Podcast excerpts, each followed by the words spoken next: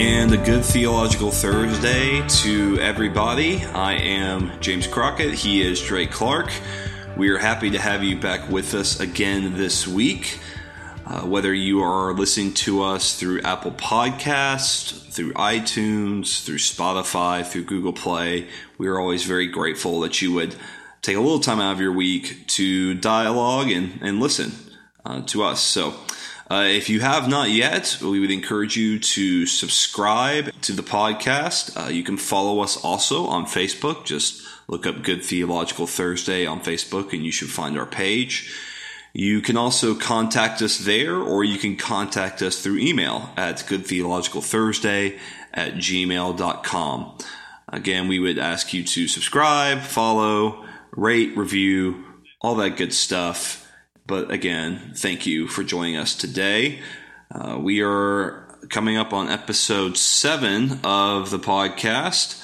Dre, how are you doing this week? James, I'm doing good. I've actually been sick all week. I think I had a viral infection, so I woke up uh, with a severe sore throat on Monday, and then Tuesday was a day full of fever, and then yesterday was just coughing all day. But today I feel like I am uh, feeling a little bit better, a lot better actually. And so, um, but yeah, that's been been my week. So I've got a lot of homework done, which is great. So I wrote a lot of papers, watched a lot of lectures. So there you go. It's been a productive week, but uh, it felt yeah. terrible. So it's not the most fun thing. It's allergy season now too, so I'm I'm dealing yeah. with allergy stuff, and that's always fun. And and there, you're not even sick. It's not like I can just stay home and you know take care yeah, of it. I just have to like are. deal with it. So, um, but but oh well. Yep. Yeah, not yeah. fun. That time of season. Yeah, yeah, it's that time of year. Yeah, you know, James, it's just a season though, so we should uh, just. yeah, that goes into what we're going to talk about today. A very common thing Christians will say. Um, but before we get into the main part of our show, let's move into our weekly recommendations. Dre, how about you start us off? What do you? What is something you read or listened to this week that you would recommend to our listeners? Yeah, so I uh, I had to lead a training. I don't even know if it was this last Sunday or the Sunday before, um, but I had to lead a training for uh, some students going on mission trip, and so we were talking about evangelism and talking about just kind of what it means to share our faith. And so there's a book that I uh, that I read parts of back in seminary called "Introverts in the Church." Hmm. And it's uh, this idea of finding our place as introverts in an extroverted culture. And so I was kind of talking about our temperaments and the way that God has uh, wired us to present the gospel, and maybe uh, maybe it doesn't always have to look the same. And so um, I, I, kind of just redug up that book this week and was reading through it. I actually have a quote that I pulled out that I think be good to share with our listeners. Um, here's what it says: It says, "If evangelism is defined as cornering a stranger long enough to sell a product." Present the full gospel and extract a decision, then an introverted evangelist is destined to remain an oxymoron. Yeah. And so, uh, yeah, I thought that quote was really good. This idea, I'm an introvert. And so how, do, what does it look like to share my faith? What does it look like to be out in the public world? And it maybe our evangelism, um, as we've typically defined it in church, doesn't have to look that way. So I think it's a really good book, especially if you're an introvert and you've uh, ever had questions about what it means to share your faith, what it means to be an introvert in a uh, extroverted culture that the church mm. often uh, kind of pushes on people. I think it's a really good book. So yeah. I highly recommend it. That, that's a really good point. So I, when it, especially when it comes to meeting new people, I, so I, am more the introverted side. I'm actually, if you test me, I'm like basically right in the middle between introvert and extrovert. But when it comes to meeting new people, I'm definitely on the introverted side there. And so I, I love that quote about you know a, sales pitch, right? And, and mm-hmm. let, us be honest, not in every cult, that, in every culture that doesn't even work. Um, no, many no. people will actually react negatively to you.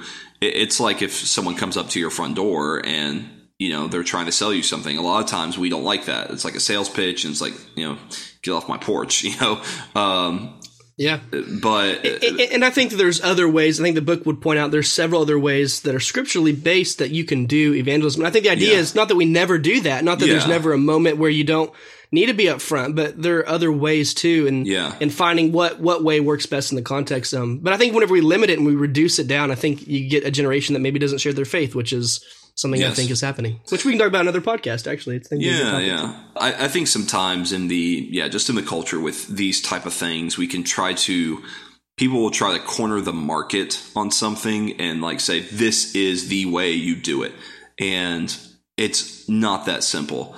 Um, Dre, that actually goes into what my weekly recommendation is kind of that idea of cornering the market on something. So, first off, it is not so for those of y'all who don't know, we look at notes on our podcast for every week, and Dre edits these notes. And for my, you know, it's one of those shared documents. Yes. So for my weekly recommendation, this is not it, but Dre wrote Fifty Shades of Grey, two thumbs up. um, I have not watched Fifty Shades of Grey and have no interest, so that is not my recommendation of the week. But um, yeah, thanks, Dre. Uh, You're welcome. My, actually, my rec- actually my recommendation is so it started with uh, it's kind of a two part thing. So it started with I listened to this podcast called The Profile. Um, I don't listen to it regularly, but I went to it because I had heard that they interviewed a man by Joshua Harris, who some of our listeners might remember as being the guy who wrote I Kissed Dating Goodbye, which was a very popular book in the late 90s, early to mid 2000s, and kind of became formative for Christian dating culture. Uh, well, they interview him because recently Josh Joshua Harris has basically kind of renounced his book and has removed it from publication because he does not agree with the basic premises of his own book anymore. Um, and so I listened to that interview on the profile, and it led me to you can actually look up uh, a documentary that was just completed um, that is called "I Survived. I Kissed Dating Goodbye." And it talks about Josh's journey to, he talks with people who were critics of his book, people whom his book hurt. He kind of talked to different people like that just read his book and just had some critiques for him. And he was really exploring, you know, do, is my book valid? Are these principles valid? Do what would I agree with my critics? And uh, so I, I, would encourage you to go listen to that interview and to watch uh, watch the documentary. It's very fascinating. Uh, I that I remember when that book came out. I never read the whole thing. I remember it was given to me before. Um, I never really fully agreed with it. That's for sure. Um, but Dre, you know, I find it fascinating. This book was written, and you know how old Joshua Harris was when he wrote the book. He was like 21 years old, was not married. So mm-hmm. we kind of we let a 21 year old non married guy define Christian dating for us. Yeah. Um, and if you were I, in I the Christian like, culture at that time too, I mean, it was a pretty. I kind of swam in some waters a long time ago back then. Um, that that was it was a lot of advice given to me by older guys. I mean, that was it was a pretty hot book, and so it was very well talked about. And I think it did it did do a lot of damage into our understanding of, yeah. of dating and sexuality. Yeah, it's, it's not to say that nothing in it was good, but you know, it's like you know, I feel like this whole problem could have been easily avoided with just a little bit of critical thought of thinking, hey, wait a second, this guy is 21 years old, not mm-hmm. married. He might not have all the answers. Yeah. So, yeah. Um, but again, that's a, and Harris will talk about, you know, the, his, one of his biggest problems is he said, I basically proposed a method of relationships that was one singular method and almost promoted it as like, this is the way to do it. And it's not for some people that might have worked, but for a lot of people it didn't work. And when it's presented that way, though, for the people it doesn't work for, they think they're out of options. Um, so again, recognizing an issue like dating, I mean, there's complexity because the Bible doesn't talk about it. So, um, or not a whole lot. So, uh, yeah, so very interesting. I would encourage our encourage our listeners to go check that out. Oh, um, absolutely. Well, Dre, we want to move into the main part of our discussion. Yes. So um, we we uh, we came up with this idea for the day, kind of a fun episode. Some of our episodes are you know kind of heavy and and a little bit more brainy, and so we thought that we'd do something fun. And so here's our title for our episode today. Um, I don't know if it'll actually be the title on iTunes. I think it'd be awesome. Of course, I put that in so James can change it later. But uh, but James and Dre destroy Christian lingo with facts and logic. That was our our awesome title. Uh, That's right. And so uh, I think what we're trying to do is uh, we're trying to talk about hey, here's some things that Christians commonly say, even kind of with the Josh Harris thing. Like what are what are some concepts that Christians maybe used at a really, you know, more power control, or maybe they're more just misguided, or maybe they're not open to a lot of other ideas. And so we, we kind of limit our, our language literally. Uh, and we have these things that we say that maybe there's just some more to it. So what we're not trying to do is we're not trying to say that there's no truth in any of these things, that there is no, um, validity, that the people that say them are, you know, somehow terrible people. Like that's not our point. Our point is that sometimes we can misuse language, um, and we can actually not be really good listeners. And maybe we're um, actually hurting our gospel efforts in those moments. Maybe we're actually hurting people, and we've um, mm. we've been, you know, so quick to use a quip, um, so quick to use a quip that we have forgotten that there's people behind them, and there's real situations that need to be listened to, and there's um, deeper realities to be explored. So. Yeah, yeah, I think that's a good um, just preface to what we're actually doing. Um, we we say we're destroying these with facts and logic. Of course, we're saying that very facetiously, and because we want to have a little fun with it. And um, but yeah, to, to say that some of these phrases, it's they might have a nugget of truth in them, but they are easily misused, or they don't really fully convey truth in the way that maybe the Bible presents it, or something like that. So, um, yeah. So, one phrase, uh, we won't discuss this today because you can actually go back and listen last to last week's podcast. But one of the phrases that Christians often say is that Christianity is not a religion; it's a relationship.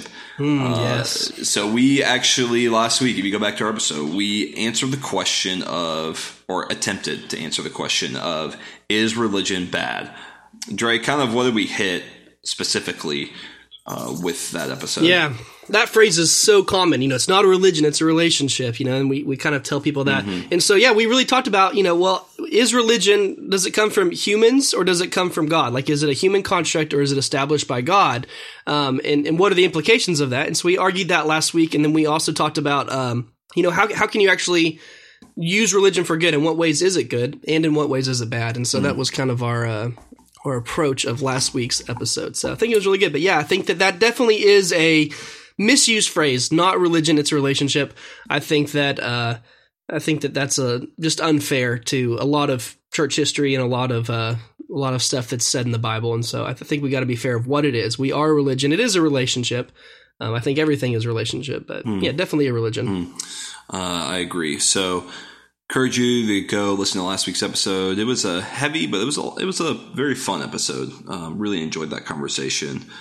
So, Dre, what do you think? Let's start off. Maybe what's a phrase uh, that you would say Christians say that uh, we need to unpack a little bit and see how true this is? Yeah, so uh, we've got a big list of them. So I think just kind of track along through them. But uh, one of the ones that that we uh, that I often hear, and I think you probably hear too, is that God wants me to be happy. Hmm. God wants me to be happy. Um, and so, uh, what, what are your thoughts on that? Yeah, I think we can hit that pretty quickly. Uh, the the idea here is, I think we are when we look at the overall purpose of God, that we are often very selfish in thinking that this this comes from this idea that life is all about us and that God is all about our own happiness and you know He just wants to make life easy. But um, you know, you read Scripture and you read pretty quickly that I don't think God wants us to be happy. I think God wants us to be reconciled. I think God wants us to be at peace with Him. I, I think just saying God wants you to be happy is way too simple because then we, yeah. what we do is we define happiness by our own standard. Uh, so we say, okay, God wants me to be happy. Well, here's what I think it will take for me to be happy. And then God's going to do those things. That's not necessarily what God wants. Uh, in fact, God sometimes, I think God allows you to go through seasons when you're not happy or when you're really struggling because I, I, think it's in those seasons that you become even more dependent on God and that you really grow and you draw closer to Him. And so I don't think so. God, so it's just a season, James, right? It's just a season. Yeah, yeah, that's right. It's just a season. You just gotta get through it. No, like we need to embrace that there's more complexity in this Christian life than just living this happy, easy life. You know, Jesus mm. says take my yoke upon you. Um, and then he says, "It's my burden is easy, my yoke is light," but there is still a sense of there is mm-hmm. sometimes struggle. And um, so, what does God want most for us? Then I would say God wants most for us that we live according to the purpose for which He created us. That is to reflect His glory, to worship Him, and God wants most for us to live a life that honors and glorifies Him whether that measures up to our own standard of happiness or not. And what we what we actually find is is that when we live according to that purpose, that our own standards of what makes us happy changes, and that we actually do find true joy in living the way that God actually wants us to live. Yeah, I, th- I think that that's what you know you, you kind of hit on. I, I I would say, you know, well, does God want me to be happy? Of course He does. The problem is, is not it's not does God want me to be happy? The problem is, is what makes me happy. Yeah. The problem uh, is it C.S. Lewis or Tozer or somebody says, you know, our problem is that we're too easily satisfied. I think it's C.S. Lewis. Um, you know, we're we're kids in the candy shop, and, and and we we're so satisfied with you know doing something else. It's you know when I was a little kid, I used to play with boxes. Like I didn't really care what came in the box. Sometimes I just wanted to play with the box. Um, You know, it's that kind of thing. We're so easily satisfied, um, and so it's not that God you know, God does want us to be happy, but our desires are broke. And so what makes us happy um, doesn't really make us happy. And so God is willing to say, um, he's willing to be the parent that kind of steps in in those moments and say, this is bad for you. Like, this is something that you think it's going to bring you fulfillment now, but it's actually a misuse of what it is. And so, um, so I, th- I think that you got to kind of have these worlds balanced out. So I agree with everything you said, but um, I think I think that really at the end of the end of everything, we'll see what I think made me happy was was broken, and um, what God has for me really is the best. So Yeah, I think maybe another way to say it is God wants you to be happy, but only God knows what will actually make you There truly go. happy. So That's it. That's it right there. So you Perfect. definitely need to qualify it. Uh, there you go. All right, That was that was destroyed with facts and logic. Great job. That was We- that was the statement. Annihilated, destroyed. All right, Yes. Let's move into our uh, next phrase. Uh, Dre, how about this one? So this is a fun one. Uh, God told me to date you, and maybe this is a larger issue of playing the God card. Uh, so Yeah, what, yeah. what do you think here? Yeah. So this one, um, gosh, I've I've heard this one for almost all of my life. I've, I've heard people use this kind of a thing. God told me to do this. God, I mean, I think if you have God told me to do blank, um, one, what you've done is you, you've really stopped communication because what do you, you can't really argue with that, right? I mean, you can, you, I mean, you can say, well, no, but if they said, I mean, they're already saying that God told them something. And so they're already, you know, delusional in a sense, maybe. Um, and so you, you, it's, that's unhealthy because it doesn't let you have discussion. Um, especially whenever it imposes something on someone else. You know, God told me, you know, to date you. My God told me that, you know, we're going to get married. Like, um, Hmm. you, you know, like, so now, now you're saying that, that I don't have any choice in that and all. Now you're kind of getting this weird debate of free will and the destination, determinism, all that kind of stuff. So I, th- I think the phrase is just terrible logic and terrible theology all over and just very unhelpful. Um, Yeah, yeah. yeah. I so I I've worked in young adult singles ministry. Um, I, I worked in it before I moved here to Texas, and I'm doing more of it again. I work with college students, so I'm around. You know, most of my most of my ministry life since my early 20s is doing young adult singles ministry. Um, and I, I, I've, you know, you see so many times where like these creepy dudes, they'll say this all the time. And it's like one of the worst things that happens in church is like sometimes these dudes or sometimes even girls will go up to someone of the opposite sex and be like, I know God told me to date you. I know God wants me to marry you. And then the other person's like, well, no, I'm not really getting that. So here's the thing. so someone's got the signals mixed up, right? So basically, Yeah. when you say, if I were to walk up to somebody and say, God told me to date you, God wants me to marry you, and they don't feel that way, what I'm basically saying to them is, hey, you're not listening to God, but I am. And so I think what's really happening is we have our own desire, and then we all of a sudden decide to say, oh, because I have this desire, then well, God, God must have given it to me, or yeah. So we we all of a sudden somehow equate something we want with what something God wants, and we don't actually consult God. We make God, we fit God into what we want. Um, and so this is why we use, this is why people use these phrases, God told me to date you, or, you know, we can go the opposite way of, well, God told me to break up with you. I just don't think this is God's will. And Yeah. I think some people that, that, I'm not saying that in every circumstance that there's not some times where this is truly God does maybe intervene in a relationship and really kind of Yeah. break it off. Um, but a lot of times it's just an excuse. Yeah, Well, a lot of times it- it's Yeah, Go and ahead. a lot of times, a lot of times too, um, in the case with this statement too, God told me to date you. A lot of times, what people tell me that God has told them to do, um, I would say 99% of the time, it's always a benefit to the person who's told me that. Oh, that's a good Um, point. you know, yeah, God, God told me to take this job, but it also comes with a pay raise. Yeah. God told me to date you, but you're also really cute. Uh, God told me to do, you know, whatever it may be, and it's going to benefit me. And if you look in, you look in the scripture, I mean, whenever God typically talks, um, to a lot of people, it's, it's, hey, leave your home, leave your family, leave your friends, come follow me. It's, you know, to Abraham, you know, leave your safety and, and, and go to land of Canaan where there's lots of people that could kill you.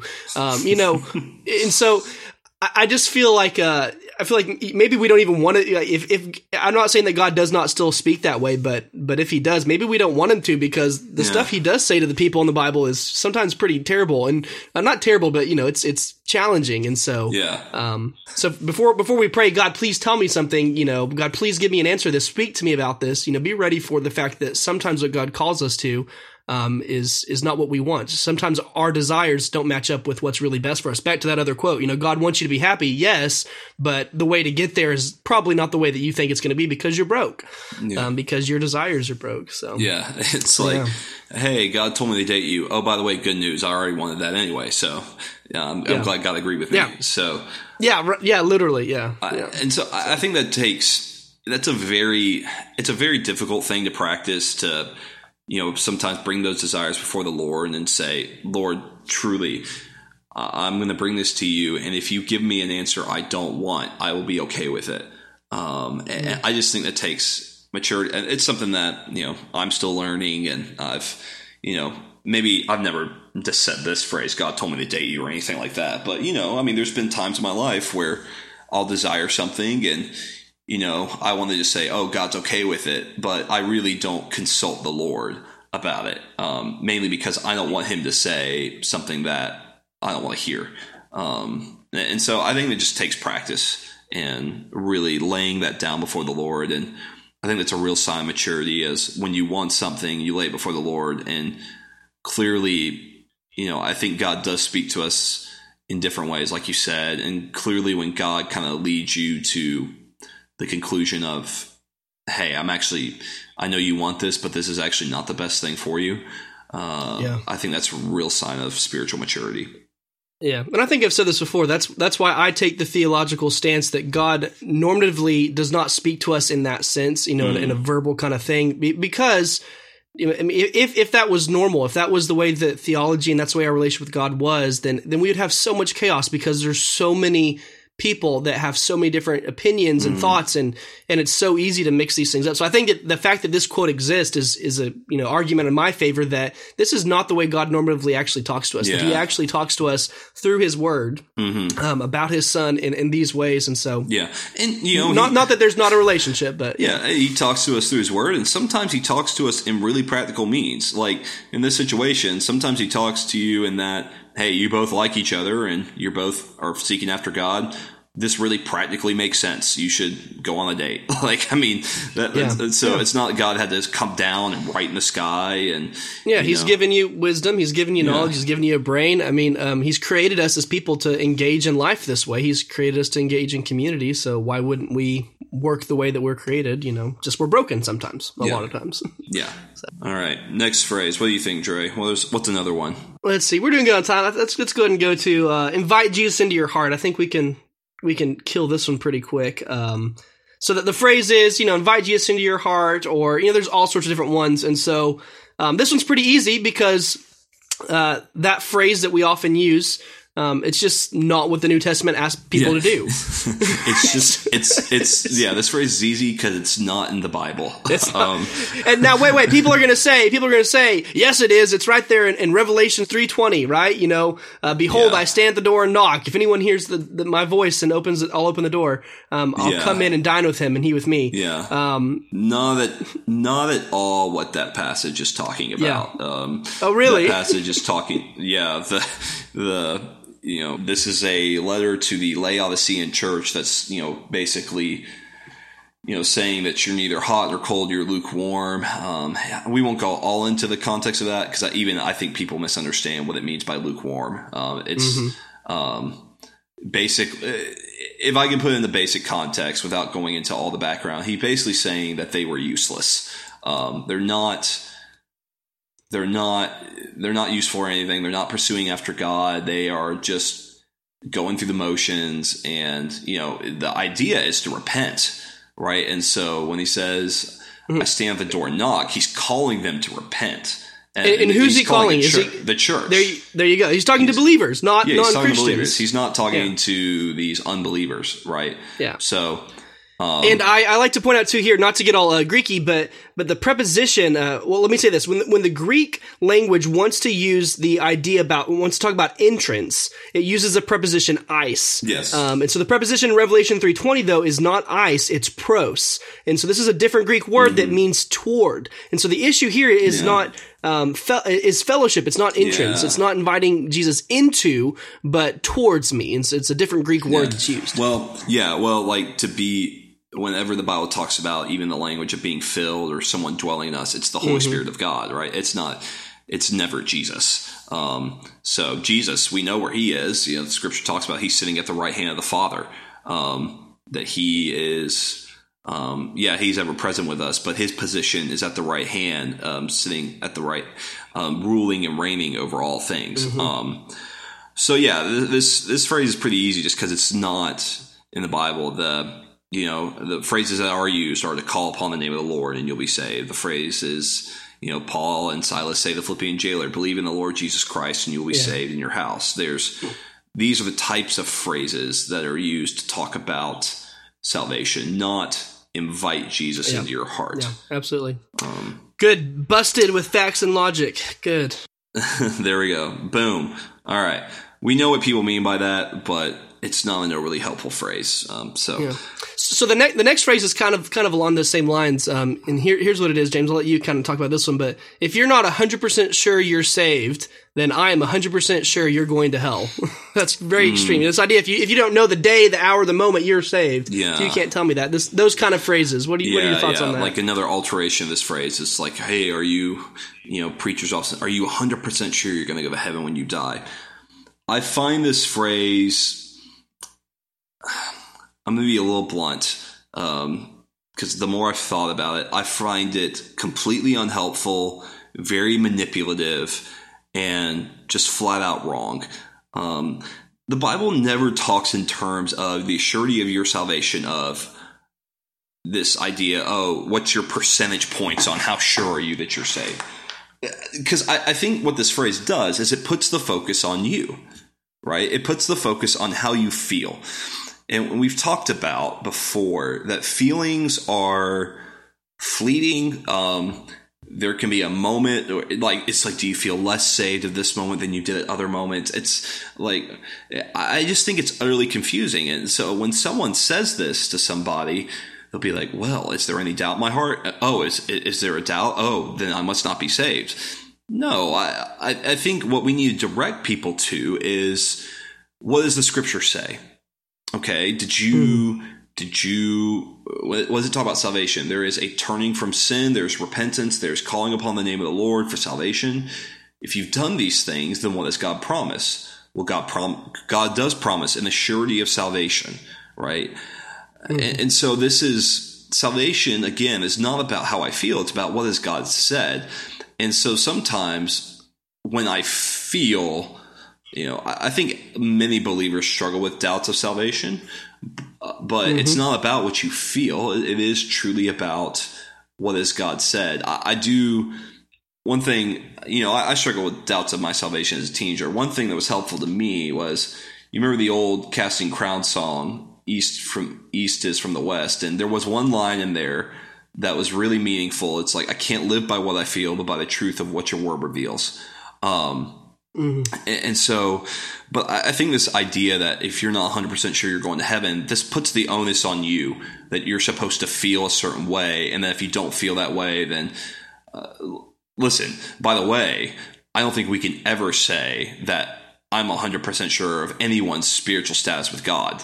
Like, Yeah. you can't peer into someone's heart and you can't peer into what their relationship with God truly is. So, even that part of that statement is just a little absurd to me. Yeah. I actually did a, a, sermon on this the other day. I'm, I'm, walking our students through Mark, and so we get to Mark nine, and you have this beautiful statement, you know, um, of, of help my unbelief. I believe, mm. but help my unbelief. And so I preach on that. And so there's a couple of quotes that I pulled out um, that I think really deal with this too. This idea of faith and doubt. And so let me just read a couple of them to you. I think it'd be really beneficial to this to kind of combat this idea. Um, so Frederick uh, Buechner, he says that whether your faith is that there is a God or that there is not a God, you if you don't have any doubts, you're either kidding yourself or asleep. Mm. And so, and he continues. He says, "With some, without somehow destroying me in the process, how could God reveal Himself in a way that would leave no room for doubt?" If there were no room for doubt, there would be no room for me. Mm. And so, this idea that faith and doubt really do go together. And so, um, and another one that I kind of that I really um, I was taught in seminary to, to, kind of think through on this issue was Calvin himself. Um, so Calvin Calvin has this very famous definition of faith um, that that we were taught to memorize, which is that faith is the firm and certain knowledge of God's benevolence towards us, founded upon the freely given promise in Jesus Christ, both revealed to our minds and sealed upon our hearts by the Holy Spirit. And so you get this language of firm and certain. And so yeah, if you're not hundred percent for sure, right, then you then you don't have it. But but what I love is that Calvin is not just a theologian; he's he's a he's a pastor. And so later on, Calvin actually says um, we cannot imagine any faith that is not assailed by some anxiety. The true believer is in perpetual conflict with his own unbelief. Yeah. And so I, I think it's not the quality of our faith. I think it's the tenacity of our faith that pastors are trying try to be fair yeah. to these people. They're talking about the tenacity of our faith, the perseverance, um, which Calvin himself says is sealed by the Holy Spirit. And so, um, so it's it's really what the whole what God is doing in our lives. It's right. not the fact that I don't have room for doubt. It's that I don't um, right. Um, you, are going to have moments in your life where you wrestle with these things, and so it doesn't mean that you're not saved. Yeah. Um, yeah. I think we need to ask people, like, just saying these things from the pulpit. I, I think, again, I don't think pastors who say it are intending to manipulate, mm-hmm. um, but we see knowledge. That's what it does. It manipulates people. Yeah. And you know, I, have had this happen before, and I remember having a conversation with somebody where it was in a service like this, and you know it was very emotional. A lot of people coming forward, and you know this is a person that you know I had mentored, and it's like you know I had you know spent a long time investing into, and so guy comes forward, and we sit, and I asked him. Why did you come forward? So I think asking questions. All right, I'm mm. I'm struggling with this, and then I ask, okay, why do you think you feel this way? So let's talk about why are you feeling this way? Okay, mm-hmm. let's talk about. All right, let's go talk about your. What does God's word say? You know, what's your salvation experience? What do you? And, and we talked through that, and so then we. So then I think that was able to help this person, and you know, begin to realize that okay, just because in this moment I'm for some reason not feeling 100% sure I'm saved. It doesn't mean I'm not saved. It is that quote from Calvin is great. There is sometimes just this anxiety, and I just got to fight through I can interpret my feelings and not put my confidence in how I feel, but put my confidence in what has God said about me. And if God says this mm. about me, then even yeah. despite what I feel, I'm going to be confident in yeah. that. Yeah. Um, exactly. Exactly. So, so, yeah, I think I think it's just really. I don't think it does any help to say comments like that. You yeah, know. Yeah. I, it, it, oversimplifies. It oversimplifies it. So. And, um, in, in, the process too, like I said, I think it, I think it destroys faith in the process whenever we say mm, things like that. Yeah. You know, you actually, um, you actually have done something negative. Um, so yeah, very true. All right, Dre, uh, I got another phrase for you. Um, how about this one? Hate the sin, love the sinner. Yeah, I love this phrase because I um I used to use this phrase so much back like especially in high school days, all that stuff. Whenever I was kind of early on in my faith, hmm. um, like that was that was my phrase. And so um, I think whenever I started reading the Bible, um, I found out really quick that um, that this is just not a good not a good way to talk about things for so many reasons. Um, first of all, um, you know, if you read the Bible anywhere, um, you don't find this kind of language. And so I, I pulled up a couple verses. Um, Psalm 5 5, um, you know, it says, The boastful shall not stand before your eyes. You hate all evildoers. Mm. Um, it's talking about God, you know, for, for God does not delight in wickedness. So you hate, so God hates all evildoers. So first of all, the language is in the Bible that God does not like evildoers, which is the same as sinners, right? Yeah. So, um, so if, if I'm to hate the sin and, and not the sinner, um, well then what do I do with those verses? Um, mm. uh, Proverbs six, same thing. You know, uh, you know the one who witnesses and breathes out lies. You know, the one who who sows discords. These are like the thing, the six things that God hates. And he says, yeah, there's Yeah. seven. You know, these things that God hates. Um, the psalmist himself, you know, he says, hot indignation. This is in Psalm 119, 53. Hot indignation seizes me because of the wicked who forsake your law. Um, and so the question really is, is, is that appropriate response for a righteous man or woman, you know, to, to have this anger against people who do wrong? Um, you know, uh, someone, someone does something bad, you know, I, I think that you've got a biblical standpoint to say, yeah, that we, we can call that bad and what that person has done is bad and that, um, so I, I think just to use the language of that is, you know, maybe not in line with the Bible. Um, Yeah. yeah. What, what are you thinking? Yeah, uh, I think like maybe a good example of this. I'll use a very extreme example, but you know the common one we might turn to is Hitler. Like, is it wrong for me to feel a, an indignation and a, and a hatred toward Hitler and what he did? Yeah. Um, I don't necessarily think it's wrong there. Like, I, I think that there is a righteous anger that comes up. You know, Jesus, when people, you know, in the temple, when they come and defile the temple, and, you know, what you have is these people selling stuff and taking advantage of the poor because they need to offer sacrifices and they don't have money. And these people are basically charging them so much money and taking advantage of their desperation. What does Yeah. Jesus go in? He he's angry with these people, right? And he Yeah. overturns the tables, drives them out. So Yeah. I, I know the idea behind this phrase is good. Yeah, because the absolutely. idea the idea behind this phrase is that we need to love people and that we need to.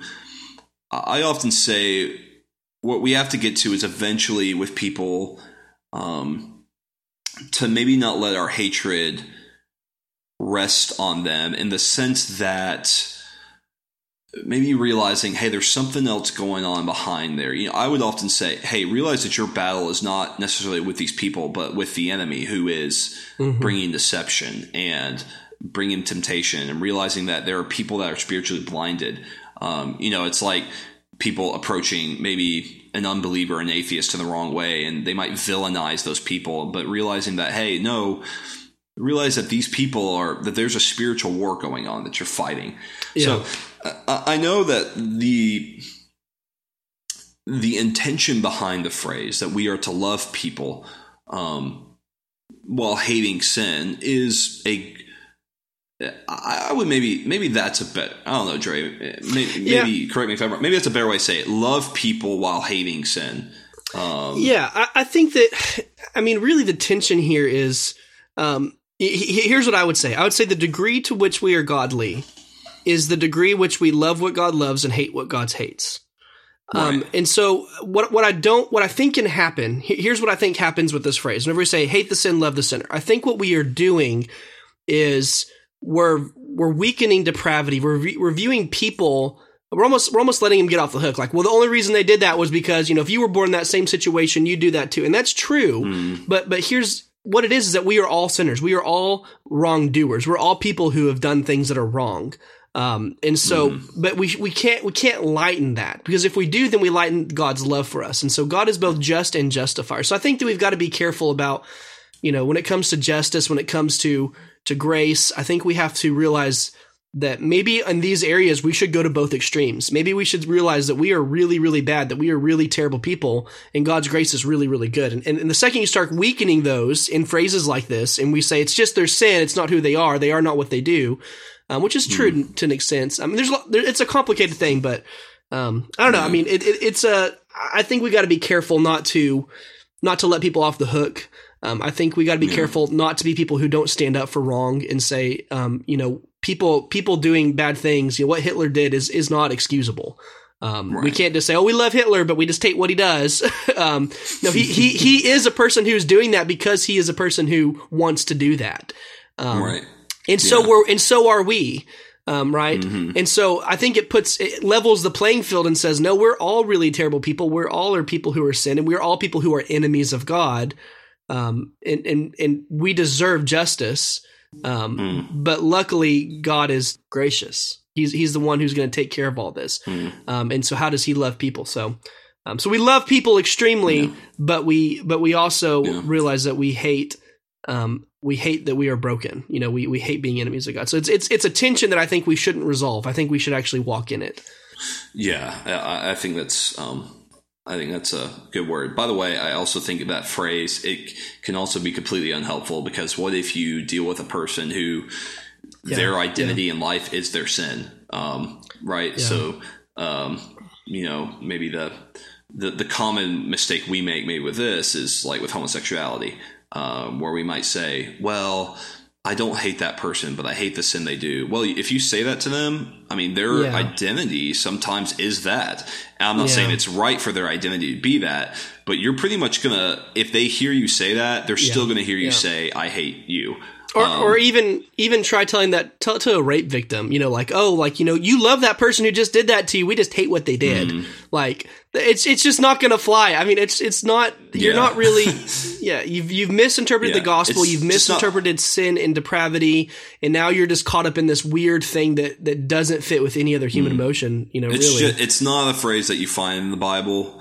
The principle behind it is good, but it's just not the most helpful. So finding yeah. better ways to talk about stuff like that. Yeah, absolutely. Yeah, and, yeah, and it is that the principle, the idea of we we are people who love and let God be the you know be the judge. That is great. I mean, we should never. We're all bad, yeah. so we've got to keep that in mind too. Yeah. All right, I could, we could go on down for a while. That's a, that's a hot seat one for me. But, yeah, uh, yeah.